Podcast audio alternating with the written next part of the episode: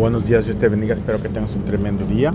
Voy de Texas para mi casa. Fui a un funeral que gracias al Señor aceptaron al Señor muchas gentes y se dedicaron al Señor. So, fue un tremendo funeral.